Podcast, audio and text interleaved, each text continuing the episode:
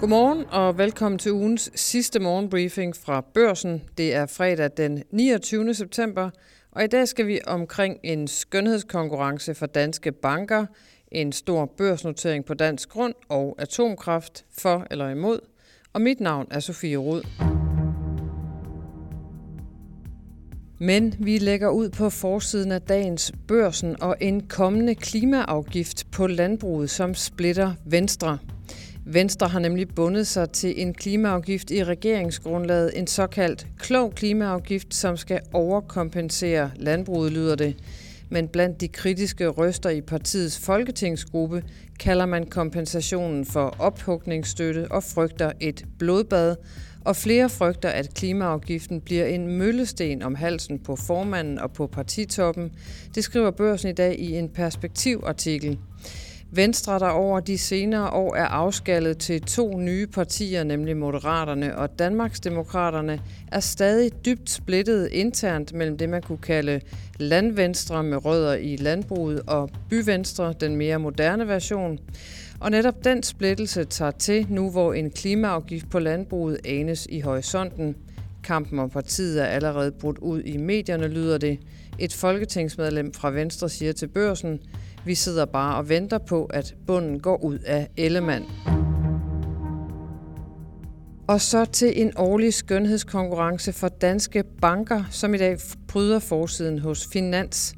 En imageundersøgelse fra konsulenthuset Voxmeter, der er baseret på interviews med 39.000 bankkunder i løbet af det seneste år, viser, at Jyske Bank er den af de 20 største banker, der har forbedret sit image mest det seneste år. Der er godt nok fortsat flere længder op til duksedrengen Ringkøbing Landbobank, men Jyske Bank scorer i år 1439 ud af 3.000 mulige point, hvilket er en fremgang på 216 point i forhold til sidste år, skriver Finans. Undersøgelsen viser også, at Danske Bank stadig har sektorens dårligste image. Better Collective Action har leveret stort afkast til investorerne efter sin børsdebut i Sverige, og nu går selskabet efter at udvide investorbasen med danske investorer, skriver børsen. Efter en kursstigning på 348 procent siden noteringen på børsen i Stockholm i 2018, har den digitale sportsmediegruppe ramt en børsværdi på 8,6 milliarder danske kroner, og nu ved administrerende direktør og medstifter Jesper Søgaard børsnoteres i København. Målet er at øge synligheden i det danske børsmarked for at udvide investorbasen i selskabet, hvis Media er specialiseret i spiltips og værktøjer til at finde de bedste odds online på sportskampe. Søgaard siger til børsen, vi er vokset som virksomhed, og vi har udvidet vores investorkendskab, fået flere institutionelle investorer ind og oplever en stigende interesse fra både eksisterende og mulige nye investorer i Danmark. Derfor er det oplagt, at vi får notering i Danmark, siger han. Klimaet er i krise, og det samme kan siges om de danske vind- og solprojekter, der skal afhjælpe den. Det har åbnet for en hidtil uhørt debat om atomkraft på dansk grund, som sol- og vindlobbyens topchef Christian Jensen fra Green Power Danmark nu stempler ind i, det skriver Berlingske. Det er et fatamorgana at forestille sig atomkraftværker på dansk grund uden massive summer af statsstøtte, mener Jensen, men han åbner alligevel døren på klem for en ny generation af atomkraftselskaber. Vind- og sollobbyens øverste talsmands udtalelser kommer netop som Danmarks største brancheorganisation har opfordret Christiansborg til at ophæve en de facto bandlysning af atomkraft på dansk grund, kan du læse i Berlingske.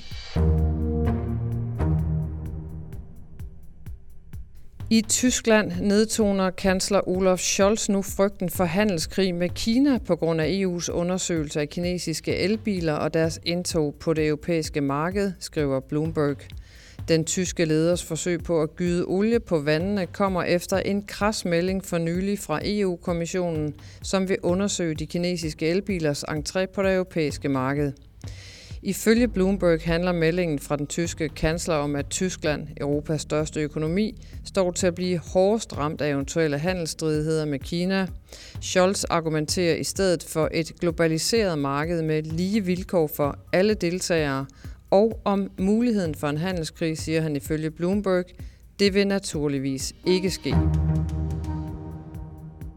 Og vi bliver hos Bloomberg og i Tyskland, hvor inflationen er faldet til niveauet før krigen i Ukraine. De årlige stigninger i forbrugerpriserne fra september i år er nu på 4,3 procent mod 6,4 procent for et år siden, og de 4,3 procent var er lavere end forventet faktisk.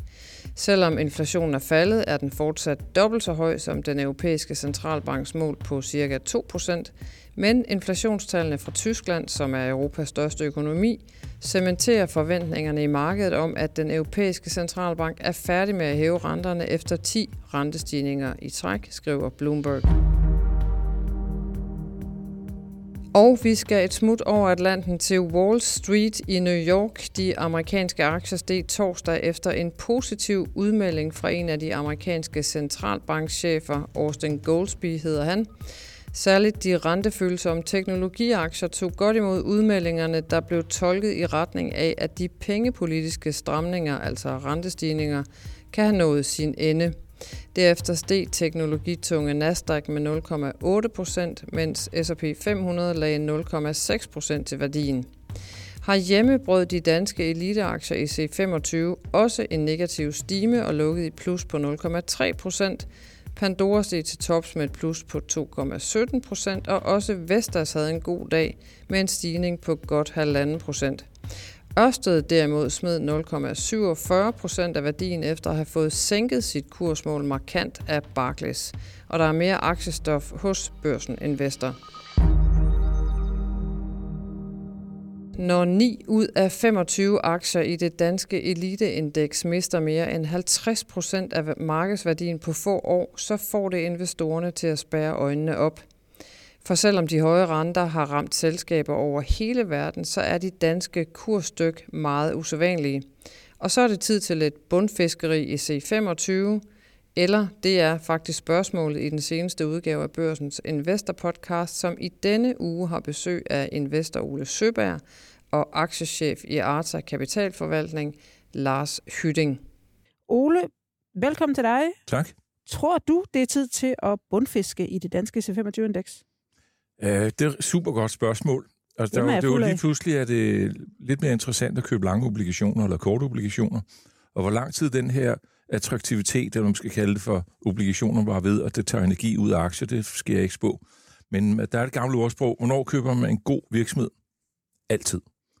Og det gælder jo til enhver tid, ikke? Så det, øhm, der er der sikkert nogle af de virksomheder, som er i C25, der er allerede købsfærdige på nuværende tidspunkt. Hvad med dig, Lars? Ser du nogle øh, oplagte fisk på bunden? Jeg vil sige, der er i hvert fald nogle, øh, nogle selskaber, der er blevet, blevet markant billigere, men øh, vi er fortsat i en, i en afventende position i, i Arta. Investor-podcasten ligger klar og venter på dig, hvis du vil høre mere om de danske eliteaktiers nedtur. Det var alt fra mig i dag. Tak fordi du lyttede med. Vi er tilbage på mandag, og indtil videre, så må du have en dejlig fredag og en god weekend.